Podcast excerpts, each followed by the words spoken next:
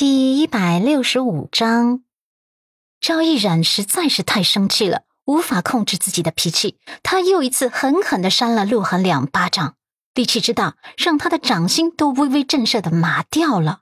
他也知道此刻这么粗鲁暴力不太好，可心中实在是愤愤难平啊，所以他在打人的时候，嘴里还小心的念叨着。啊啊！我不是泼妇，我不是泼妇，我只是太生气了，嗯，气得快要爆炸了。要不是卧室内的气氛太过压抑，他这模样倒真的是像来搞笑的。鹿晗再一次被打，脸颊已经红肿不堪，嘴角甚至还渗出了一丝血迹。他虽然是孤儿，可自从被陆家领养回来之后，他就成了养尊处优的陆家二小姐。别说是挨打了。就连挨骂都是很少有的事情，一会儿功夫他就挨了四巴掌，疼自然是不用说了，他的自尊也受到了莫大的刺激。虽然全身还瘫软着，可他本能的死死瞪着赵毅然，不屑的勾唇，冷嗤道：“ 蠢货，说什么蠢话？谁勾引你男人了？”赵毅然眼眸倏然瞪大，一副吞了死苍蝇一般的恶心。你这个不要脸的贱人，你还能不能再恶心一点？谁勾引了我的男人，谁心里还没点数？鹿晗拧眉怒道：“我没数，我不想跟你废话，请你滚出我的房间。这是陆家，是我的卧室。如果不是这个愚蠢的女人配合阮南希。”他所策划的这些事情也不可能这么轻易的暴露出来，所以他现在恨透了这个蠢货。可惜了赵家那样的豪门，居然生出这样一个草包女儿。赵毅然脸色涨红，咬着下唇，恨不得分分秒就撕碎他。你让我滚就滚吗？我就偏不滚！我今天就是来教训你这个荡妇的，哪能这么轻易就走了？你也配提到陆家？陆江怎么会教育出你这样不懂事的贱人？我还真是好奇了。睡了我赵一然的男人，又想利用我赵一然上位是吗？我告诉你，没门！别说是门了，窗户都没有。我赵一然不是傻子。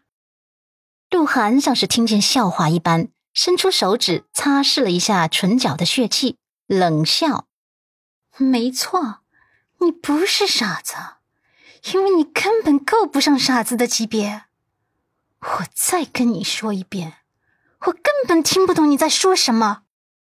他从头到尾心里想的爱的只有陆漠北，他是根本听不懂这个赵草包在说什么。尽管此刻的鹿晗已经狼狈了，可他这些年在陆家养成的那种傲慢已经深入到骨髓了。他说话的口气依然傲慢。他这副样子，看得赵毅然火冒三丈。啊！装，你继续装，都这个时候了，你这么装还有意思吗？别以为我不知道你干的那些事。你先是勾引了我家世修，在车内跟他睡了，你又故意让人偷拍下照片，然后把照片上的女人 PS 成阮南希，然后再鼓动我去找阮南希吵闹，把这件事捅出来，让世修厌恶我，跟我解除婚约，让你上位是吗？你简直做梦！这话，鹿晗终于不再迷惑了，他终于懂了，他当然没有去勾引过顾世修，跟顾世修车震的也不是他。而赵毅然却这么说，那问题一定是出在阮南希身上，应该是阮南希这么告诉赵草包的，而赵草包全信了。他轻蔑的抬眸扫了他一眼，凉凉的牵动唇角。赵毅然，你应该改名叫赵草包了。这些是不是他告诉你的？他伸手指着阮南希，那双眸子里沾满了愤怒和不甘。阮南希无奈的叹息，眸底闪过一抹无辜。明明他什么都没做，鹿晗怎么会对他有这么大的仇恨？那眼神就像是朝着他飞刀子一般，那些刀刃上面还沾了毒药。他无力的垂眸，身边的男人像是感应到了他这一瞬间的无奈，伸手揽了揽他的肩膀。阮南希顺势靠在男人怀中，低低的叹息了一声。他这无意识的举动却招来了鹿晗进一步的嫉妒，眸底嫉妒的火花已经快要堆积成火山了。他费尽心思想要靠近陆漠北一点点，没想到现实却让他跟陆漠北离得更远了。而阮南希却像是胜利者一般，肆无忌惮的享受着他爱的男人给予的温情。这些温情是他遥不可及的，他怎么能甘心？赵毅然直接点头：“对，是他跟我说的。我这还有你勾引我男人的照片呢，你看看，你睁大你贱人的双眼，看看这上面到底是不是你。”他将自己包里随身带的照片全部砸到了鹿晗脸上。其中有几张照片，上面鹿晗的脸颊都被圆珠笔给画成了小丑，眼睛珠子都被戳瞎了。总之，就是把自己的怒气都发泄到了照片上。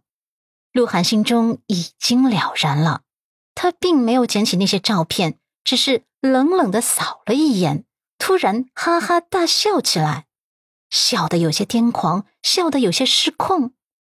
赵毅然火大的很。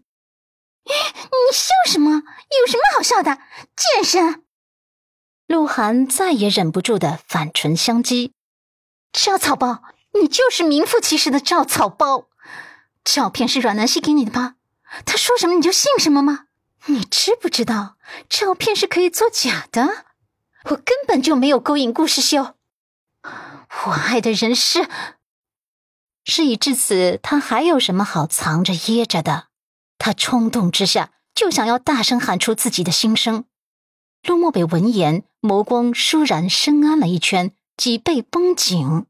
阮南希更是下意识的抬眸，拧眉阻止道：“闭嘴，鹿晗，你闭嘴！”